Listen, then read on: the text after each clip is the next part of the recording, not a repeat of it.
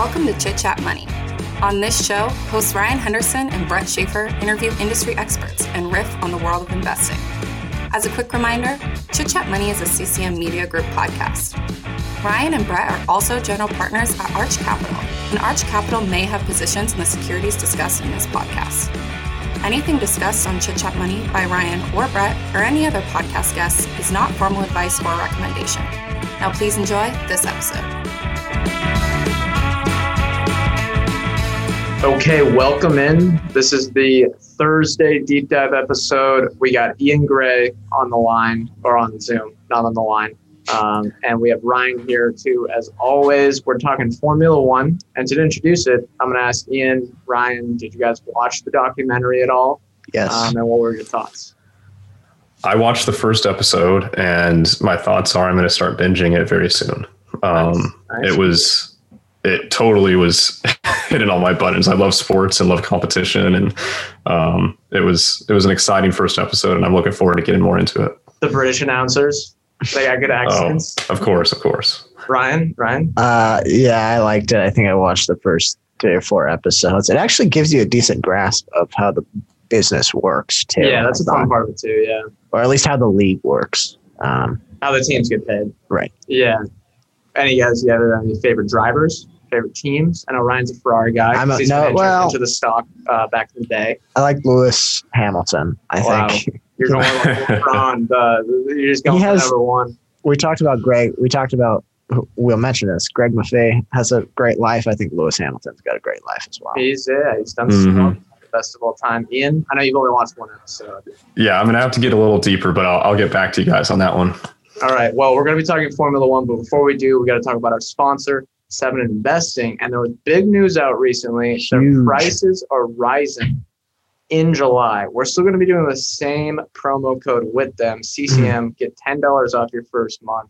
But if you want to get it now, it'll only be $17 a month for the foreseeable future. So if you were thinking of subscribing, this is the right time to go in.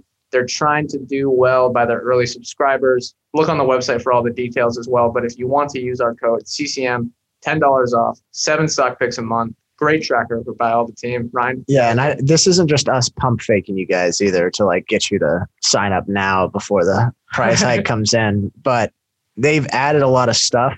And they have sort of this library of content now compared to when they started last year. So it I thought this might even be a little overdue, but you've got a month now to go look at all those recs, look at all the different articles that they put up on all their different recommendations. Yeah, with the price rise, it is still well worth the price you pay. But Ryan, you want to introduce Formula One? Yeah, so the structure with Formula One is a little wonky. So it's a tracking stock of Liberty Media, who owns Formula One. And then the Formula One company holds exclusive rights to the Formula One World Championship. So when you look up the ticker, it's going to be, there's like F, the one for Formula One is FWONA. But and there's B and W and K too. There's three different, it's kind of complicated. Yeah. And so it gets, that structure part gets a little complicated. And we're going to talk about it briefly, or Ian will, under the governance section, but just the bulk of this is going to be about the business that sort of underlies the tracking stock. But Formula One, the league, conducts a 9-month-long season that holds roughly 20 or more races, which they call Grand Prix, all around the globe. There's ones in Monaco. I think there's one. We'll talk about it here. I think there's one in Texas. There's one in Austin. Yeah, and they just signed a 10-year deal with Miami. There's some in the Middle East. There are some in Rio, or one in Rio. It's all over the place. Singapore. Yeah. Yeah. And there's 10 different teams. Each team has 2 drivers. So 20 drivers altogether. And they're competing for all these different Grand Prix. You get points towards the Ultimate Championship. Well, there's 2 Ultimate Championships. There's the Drivers' Championship, and then there's the Constructors' Championship. And so some of the teams, if you're trying to picture who they are, it's like Ferrari, Mercedes, Red Bull, McLaren, Haas, which is the American team. They're not doing too well right now. But. And then Formula One generates revenue through race promotions, broadcasting rights, ads, sponsorships. But the largest payout is their payout to the teams. So the league pays out money to the teams, and that kind of makes up the bulk of their cost of goods sold. when you look at it on an income statement. And then the teams get a budget or allocation money from the league that they get, and there's prize money for winning. And am I getting all that right? Yeah. The budgets now come in thanks to Liberty Media. I guess they're funding all the upfront costs, stuff like that. Yeah, and they make money through broadcast TV rights, sponsorships, ticket sales, kind of like a traditional sports league would. Yeah, and not to overcomplicate things, the ultimate goal is just to increase viewership. If you increase viewership, revenue rises because it goes through all those different things where you have more value for advertisers. You have broadcasting rights are more expensive, and so more tickets. Right. But I'll get into history. Grand Prix motor racing across Europe really started in the 20s and 30s. And the formula basically just means it's the set of rules that cars have to follow. You can't have like one car with rocket ship thrusters on the back and then like one that's poorly made, or there's certain structured rules. And then after World II, Formula One was actually created. They had plans to make it, but the war took precedence. You said World II. It's World War II, right? Yeah. World War II. Okay. Is that what I said? Yeah. All right. And the first World Championship actually took place in 1950 in the UK. So they just celebrated their 70th anniversary. And in the early days, the big manufacturers weren't really that dissimilar from the big manufacturers today.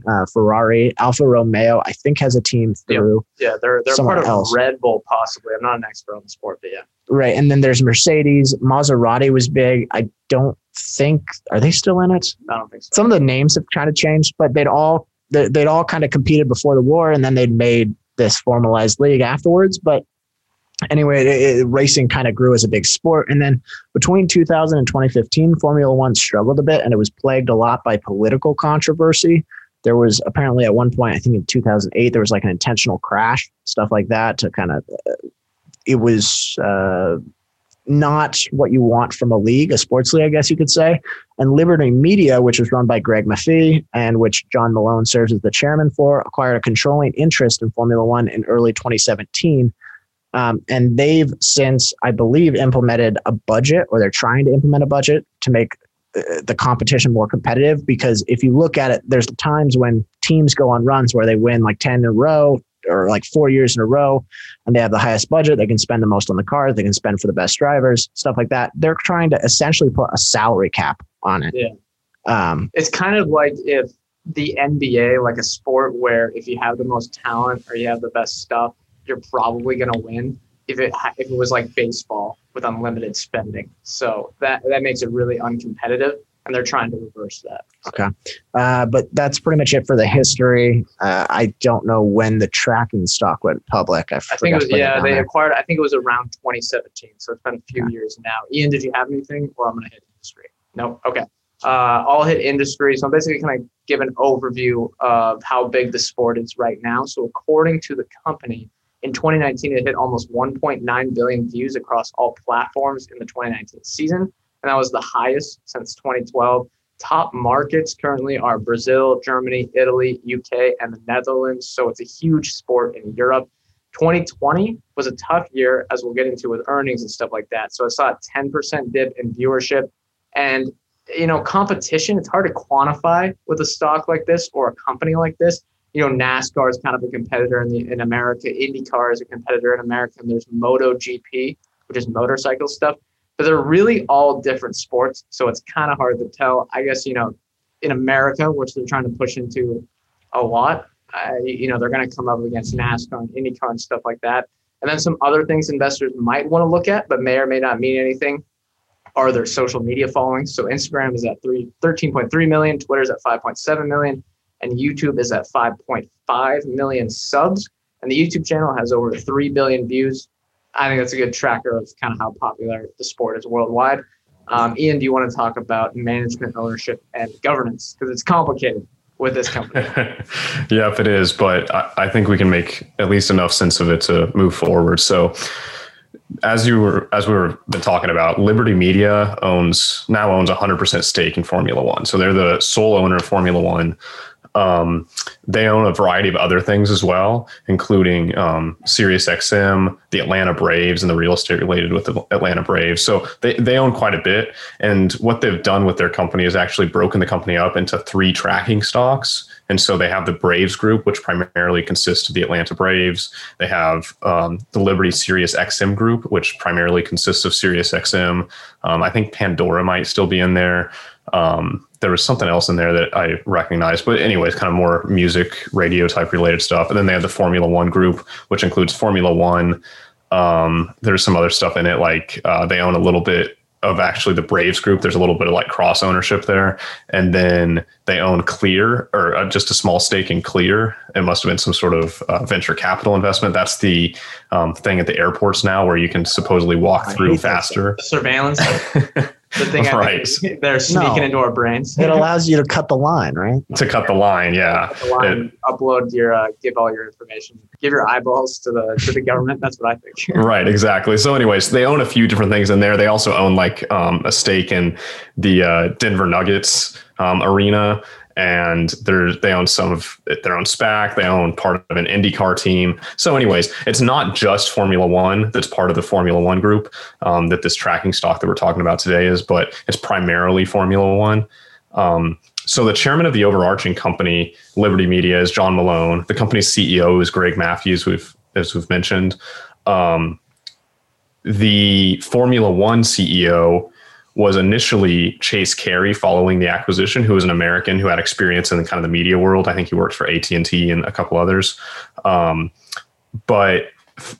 he really kind of, there was some skepticism about him when he first took over Formula One because he was an American, didn't really know the sport that well, but he really tried to not Americanize the sport. That was the fear, but try and kind of modernize the sport and equal the playing field a little bit. And so he implemented some stuff like you were talking about, Ryan, this kind of salary cap type idea, so that he talked about it being the Leicester chance, right? That some underdog could actually win every once in a while, like in the Premier League a bunch of years ago. So he really kind of pushed forward some efforts like that. He also increase the value of a lot of the teams immediately by creating a bond necessary for new teams. And so I think it was $200 million. So basically increasing the prestige of the teams and the cost to start a team, which then raised the value of all the other teams. And so anyways, he did some things for the sport that the owners were really happy with. He just stepped down as CEO, and Stefano Domenicali was made CEO. And he is more of a Formula One insider. So he was just made the CEO in January of 2021. Previously, he was the team principal for Team Ferrari, which is kind of like the, correct me if I'm wrong, but that's kind of like the manager of the team or the general manager of a team in American sports. And he was made the team principal of Ferrari, and he was in that position from 2008 to 2014 and had quite a bit of success during that run. I think they won maybe 4 championships. And then the CEO of Lamborghini, the car company, from 2016 to 2020. And so been very involved in that world. Whereas Carey was more of an outsider, but made kind of really well-regarded efforts to level the playing field in the sport. Stefano is known for knowing the sport inside and out and is more of an insider and hopefully going to be good for taking the league to the next level. Yeah, that's fascinating. It's interesting to see what they're going to do with this new management team. I think that was a great overview of the complications. We gave you a tough task this week, Ian. I'll hit the valuation quick. Market cap is about $9.34 billion from when I was looking up. There's 3 different tickers, but I was looking at the FWONA one. Enterprise values end up fairly similar, but again, make sure to do your own research, get all this stuff down, because I'm not going to be able to get it covered entirely on the podcast. Enterprise value is about $11.3 billion. All 2020 valuation ratios are totally screwed up. Their revenue got hit really, really bad. So you're not really betting on trailing 12-month multiples here. But if we want to base it off of the 2019 income statement, EV to revenue is 5.6. EV to operating cash flow is 38. I was using Cloyfin. They use their separate EBITDA number, but it's like operating income, except instead of earnings. So they kind of do it. They call it OIBDA.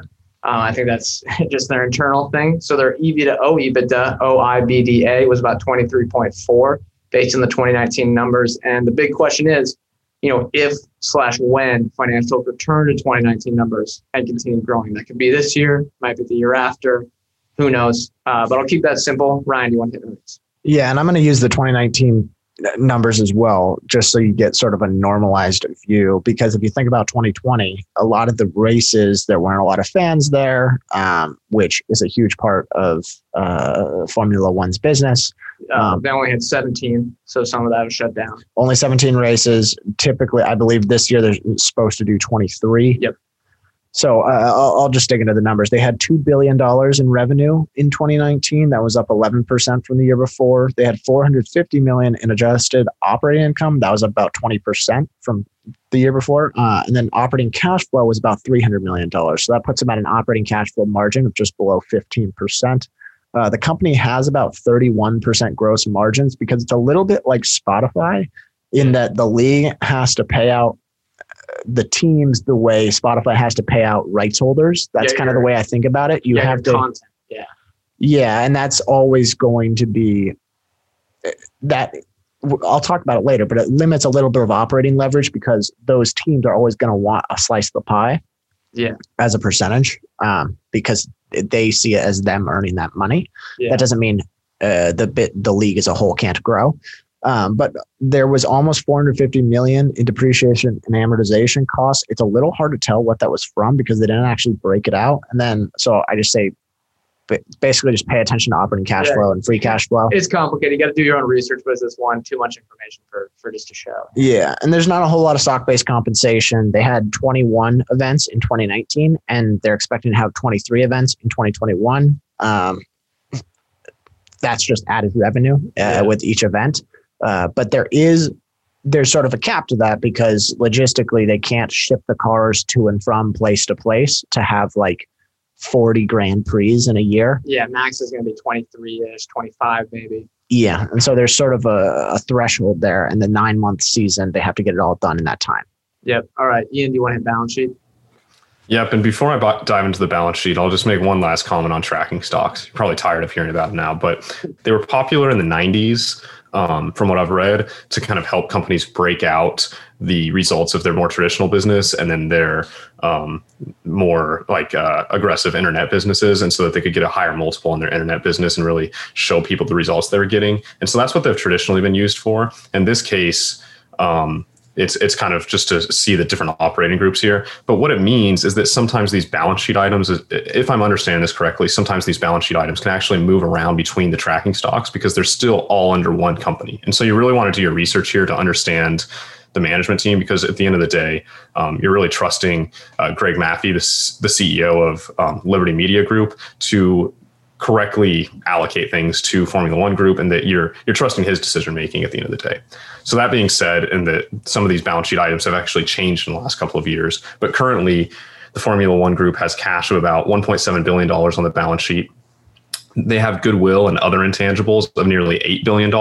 So it actually makes up the majority of assets are these intangible assets, which isn't something I'd love to see. And it means that some of that type of stuff could get written down and be a hit to GAAP earnings. That's not a huge concern in a case like this because we're not valuing it based on GAAP earnings. It's actually generally not making money on a GAAP basis because of all the depreciation and amortization. And then they have debt of about $3.55 billion, which is a little more concerning. They have most of that is a term loan at about a 3.5% interest rate, and it's tied to the LIBOR rate. But they say they have interest swaps too. So if interest rates were going to rise, it would stay closer to that 3.5% interest rate. And then they also have convertibles are a portion of that debt. From what I could read, it looked like they would not be converting unless there's some significant appreciation in the stock. But you should also do your own research there. The major concern for me on this balance sheet is just the amount of debt. They've only got about 2 times EBITDA to interest expense in a normalized year of 2019. And so they're paying a big chunk of that EBITDA, that cash flow and interest, which... it works. It's fairly highly levered. It works if EBITDA is steady, but if they were to have a prolonged downturn, it would be a little bit of a problem, I think. It seemed to me, and it's a different type of business than we're typically looking at, but it seemed to me like there's a lot of debt on this business. Yeah, you got to expect cash flow is going to grow for sure. It reminds me a bit, and it's not apples to apples, but it reminds me a bit of IAC and Match Group. Match Group was their best asset. You could maybe argue Formula One is now Liberty Media's best asset. And with Match Group, they're like, all right, we'll give you $3 billion in debt when you guys leave us. They're like, shareholders are like, all right, and I guess we'll take it. But no, I guess it's how it goes. I mean, management with this company is not a stranger to debt, and they've been in this Cowboys. Yeah, they've been in this business, at least John Malone, for a long time, and they really understand the media landscape. Yeah, if there's anyone you don't have to worry about debt, it's these guys. I mean, they had such a track record. So yeah. All right, let's hit the ad break, and we'll get back and talk more of our analysis, I guess, of Formula One. Cox Panoramic Wi-Fi includes advanced security to help protect all your connected devices. You'll get real-time alerts. Oh, like this one, so you don't have to worry about malware. Or when your kid downloads a song from a shady link. And now all your computer can play is... red color, where are you? All blocked, thanks to advanced security, included with Cox Panoramic Wi-Fi. Advanced security must be enabled in the Panoramic Wi-Fi app. Restrictions apply. Okay, welcome back. Next up, we got product experience. We're not racers, I guess, so it's tough to get the product experience, but any anecdotal evidence, Ian, you have anything on this? Like I mentioned at the top of the show, I really love the first episode of the Netflix documentary, and I'm looking forward to diving more into it. It's the type of sport I could definitely see myself getting into. If I have enough time to squeeze another sport into my life, but it was, it's really cool, I think. Yeah. So it's one of those, I mean, you can be pretty casual. It seems like there's only maybe an event once every 2 weeks on a Sunday morning, spending an hour watching. Yeah. I mean, anecdotally, a lot of people I know have been watching it now. So I don't know, Ryan, anything? I mean, the event in Monaco looked like heaven. That just looks like they spend a lot of money, which is good at Formula One. Yeah. Anytime there's a big race, there's just something sort of monumental that it kind of brings this like feeling that like everyone's eyes are on it, especially when you put it in big cities like Rio and there's Singapore. It's fun to watch. Even as someone who's not that into cars, it's fun to watch. Yeah, after 3 months, I'd say I'm not an expert, but you can pretend to be one on FinTwit. Yeah.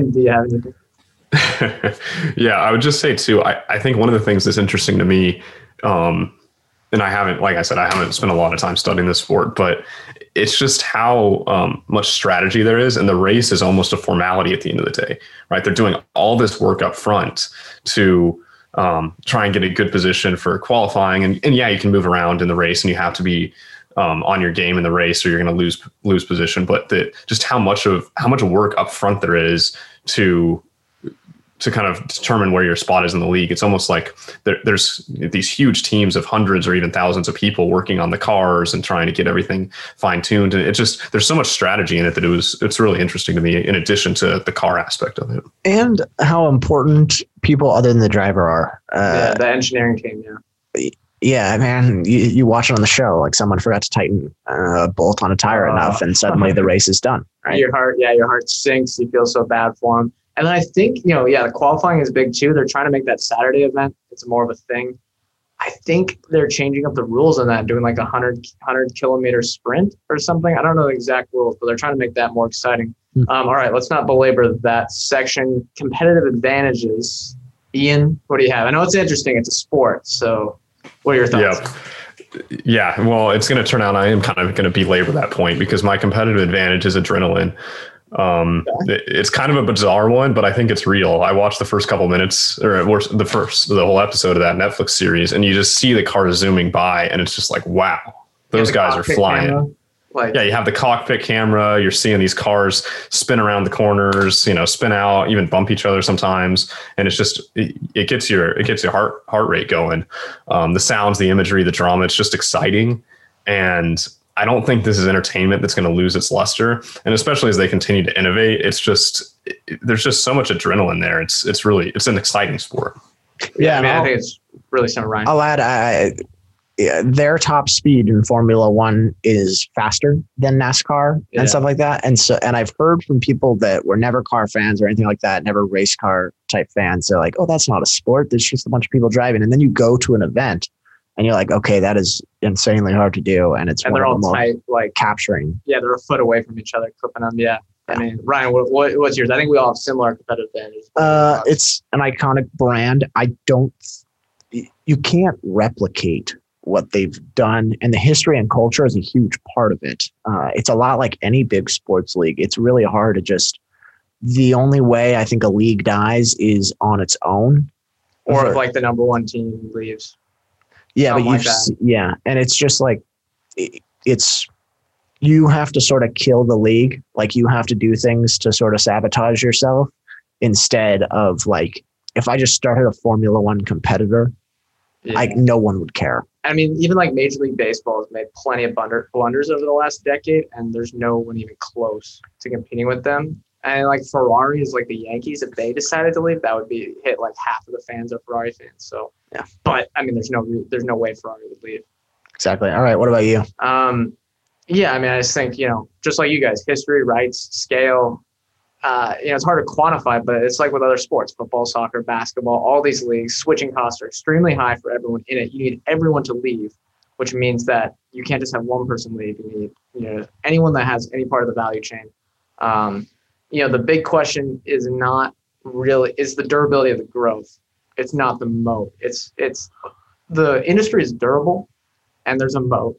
But the question is, how much can they grow as a sports league? And I guess we'll hit that next with future growth opportunities. Ian, what do you have here?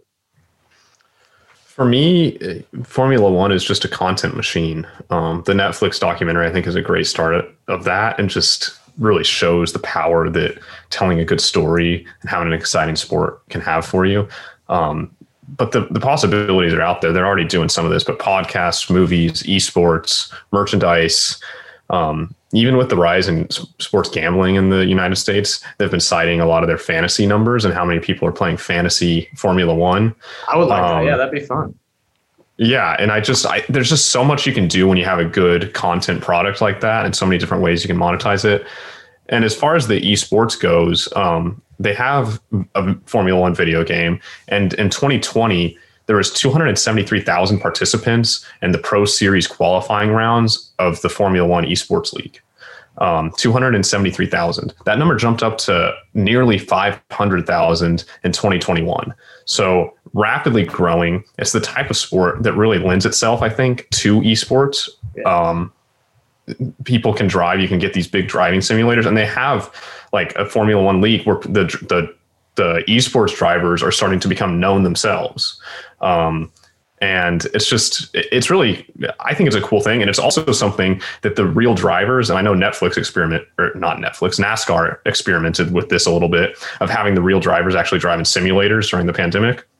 And I think Formula One has that capability too, where the drivers can drive in these simulators and play the video game as well, almost as well as they can probably drive because of the similarities. And so it seems like a great fit for an esport, and they're really making good moves there. And I think they'll just continue to crank out good content and be able to monetize in a ton of different ways. Yeah. Or go ahead. I wouldn't be surprised if gaming broadly made up a decent portion of its revenue in the next 5 to 10 years. I put two notes on that. EA Sports just bought the rights to Formula One. I think that gives them a lot of, you might not think it matters who owns it, but EA Sports has the best track record of building these global sports video games. I think it's in good hands with them.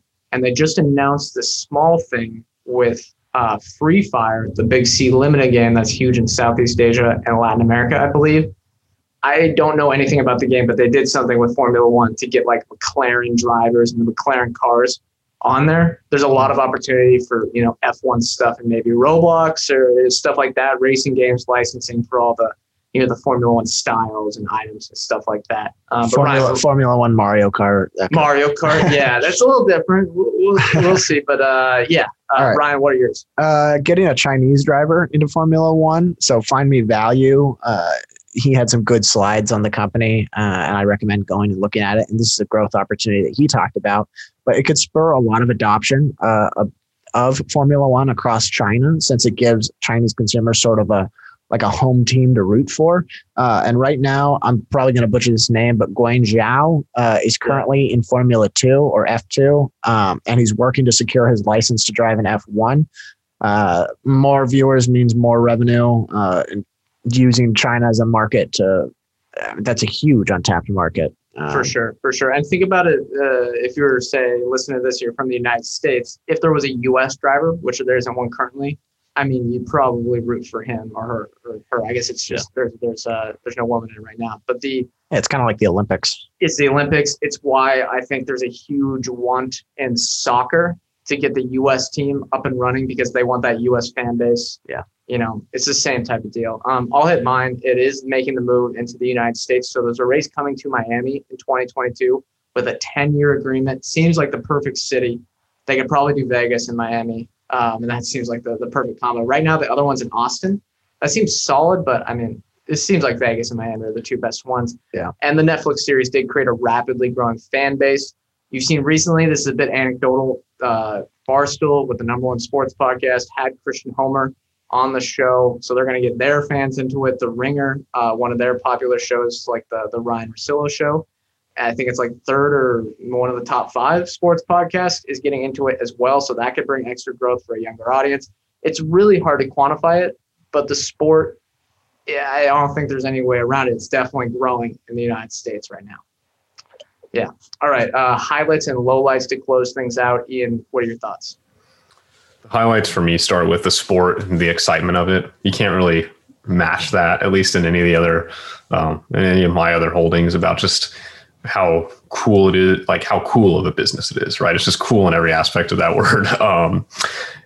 I think a couple more highlights, though, or if the sport were to expand to the US and China in a big way and gain some big viewership there, there's a lot of potential upside in those markets. And it's a content machine, as I mentioned. I think it's got it's going to be a steady grower, I think, with some upside potential of China and the US really take off. EBITDA margins of about 20%, forecasted to grow to about 26% by 2023. So even a little bit of improving profitability in the next couple of years forecasted. The lowlights for me, the big thing is the debt, just a lot of debt. And I don't know if I understand the business well enough to be comfortable with paying half their EBITDA towards debt every single year.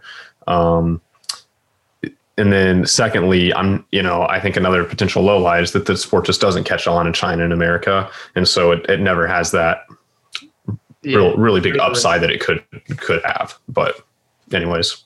Yeah, I guess we mentioned the big variable costs from the team, but they do have some fixed costs with logistics. Those are going to probably stay around the same each year from traveling people everywhere. And then the fixed costs of running the event. So that could help with the EBITDA margins. Yeah, and I think the other piece of the EBITDA margins is just the more they do, they get this tangential revenue from the stuff, from the content, from the Netflix documentary, from the esports. That's higher margin business than the actual, than the core business of the racing and selling tickets and stuff like that. So I think that's where some of that EBITDA margin growth is coming to. For sure. Ryan, what are your thoughts? It's a super unique asset. There is sort of that moat that we talked about. It's also it seems like it's one of those businesses that's actually really enjoyable to be a part of. My low light, though, is there's limited operating leverage just because you're capped on the amount of races you can do. You have to pay out a certain amount to your players or teams. And you can't just add a bunch of more teams because that kind of ruins the prestige or the value of being in the league.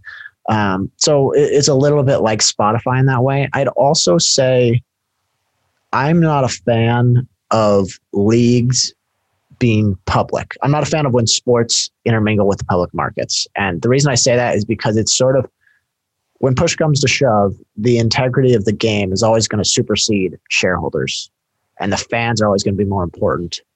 And while it might be fun, yeah, Super League's like the prime example. When you try to maximize sort of revenue for whoever has money invested in the business, it's real easy to just point your finger and say, we're not corporate. This is a sports league. There's just that risk, I guess, with Formula One. Yeah, for sure. Highlights for me. Growing brand with minimal competition, like you guys said. They have a new Concord agreement, which is the team and league agreement, like each league has. They just call it the Concord agreement. And the details are unknown, like a lot of these things, but management said it's a better deal for them. It goes through 2025, and it gives them a lot more upside, I think. And again, these are unknowns, so you can't really bank on this. If, say, the league grows a lot, there might be a tiny bit of, say, all right, the teams get less of the percentage as you get bigger, but there's still that variable cost in line. I like the growth of the sport in the U.S., growth of sports broadcasting rights around the globe is very important to them. Those are very valuable assets. You could see ESPN Plus or someone like that throwing a lot of money to get Formula One exclusive on its platform. Getting that Chinese driver could be good. They have F1 TV that is going direct to consumer. That's an OTT service for the diehard fans. And then with their deal in the U.S., and I don't know where, ESPN might just be in the U.S., so they have a short deal with ESPN right now that can be renegotiated with the growth of, say, Drive to Survive and Miami in 2022. So that opens them up to way better broadcasting rights in 2022 and 2023. That can give them a step change up in revenue, depending on how well things do in the U.S. Lowlights for me, ceiling on the growth for a sports league. As an investor, you're basically hoping for like low growth and something that's possibly a permanent asset, something that can be around for 100 years and that they'll continually buy back shares as kind of Liberty Media or Liberty, these type of, this management team, this group of big shareholders is known to do. All right. More or less interested. Ian, kick things off for us. I'm less interested, but it's a tough one for me because I like the sport, I think. So far, everything I know about the sport, I like it. It's interesting to me. I think it's going to continue to grow in popularity, but I'm not sure it has enough growth in it to really be a great grower. And I'm not sure has enough of a... It doesn't seem like a bargain right now either, valuation wise. Like it seems reasonably priced, but it just doesn't quite have a super attractive return to me. Now, that being said, I'm not going to get on anybody for investing in this. It seems like it's the type of thing. Sports leagues over time, just about every single one of them has gotten rapidly more valuable over the last 30, 40, 50 years. And a lot of that's due to like TV rights and stuff like that. And if there's going to be a catalyst like that continues to grow, Formula One could be a huge winner, but it just doesn't quite get there for me. Yeah, Ryan? I'm a little less interested. I would love to be Greg Maffei or a large shareholder in the company. I'd love to be John Malone. That life seems great, but I don't know if I'd want to. I don't think you get in that position by owning more mature assets like this. I guess I'm just, there's limited growth. Yeah. Well, I'd say growth, and you guys might be underestimating the growth. The NFL could be worth $100 billion. If F1, they have close to 500 million fans now. If that gets to $1 billion, like some of the most popular leagues, and they really get the numbers better. Yeah. There's less events than the NFL. I think there's potential, but yes, there is the limited upside. There is the debt. I'd say I'm slightly more interested just because of the permanency of the asset. Valuation's tough. Valuation is definitely tough. You can kind of maybe see through to where they're trading at, maybe 2023 multiples, like 20, 15 times earnings maybe if they execute. But with something that's low growth at a higher multiple, that does make it tough. If say right now we're young, we're a little broke, but say if you had a fund portfolio. Stuff like Ferrari, Callaway for me. This would be in there. This is sure. So in the fund portfolio. I have a friend that he may or may not be listening, but he's just like, yeah, I'm going to invest in Callaway, Ferrari, Formula One. And I was like, that sounds fun. Go right ahead and do that. That fund portfolio, this makes it in. Yeah, and with if they hit on some of those growth opportunities we talked about, this could definitely outperform the market. For sure. Ian, anything else before we close things out? Nope. All right. Well, that's going to do it for this episode. As always, use our code CCM. Stock for next week. Oh, yeah. Right. Ryan. Corsair Gaming. We're going with Corsair Gaming. They supply premium streamer like equipment and gear and stuff like that. So PCs, keyboards, the hardware, mics. There's software to it as well. Okay, software component. Kind of interesting. It's a little mini conglomerate in that space. We like the video game industry is interesting. All right. Yeah. False start on the end here. As always, Make sure to subscribe to Seven Investing. Use our code CCM to get $10 off your first month. Remember, we are not financial advisors. Anything we say on this show is not formal advice or recommendation. Ryan and I are general partners at Arch Capital. Clients in Arch Capital may hold securities discussed in this podcast. Thank you all for listening. We'll see you next time.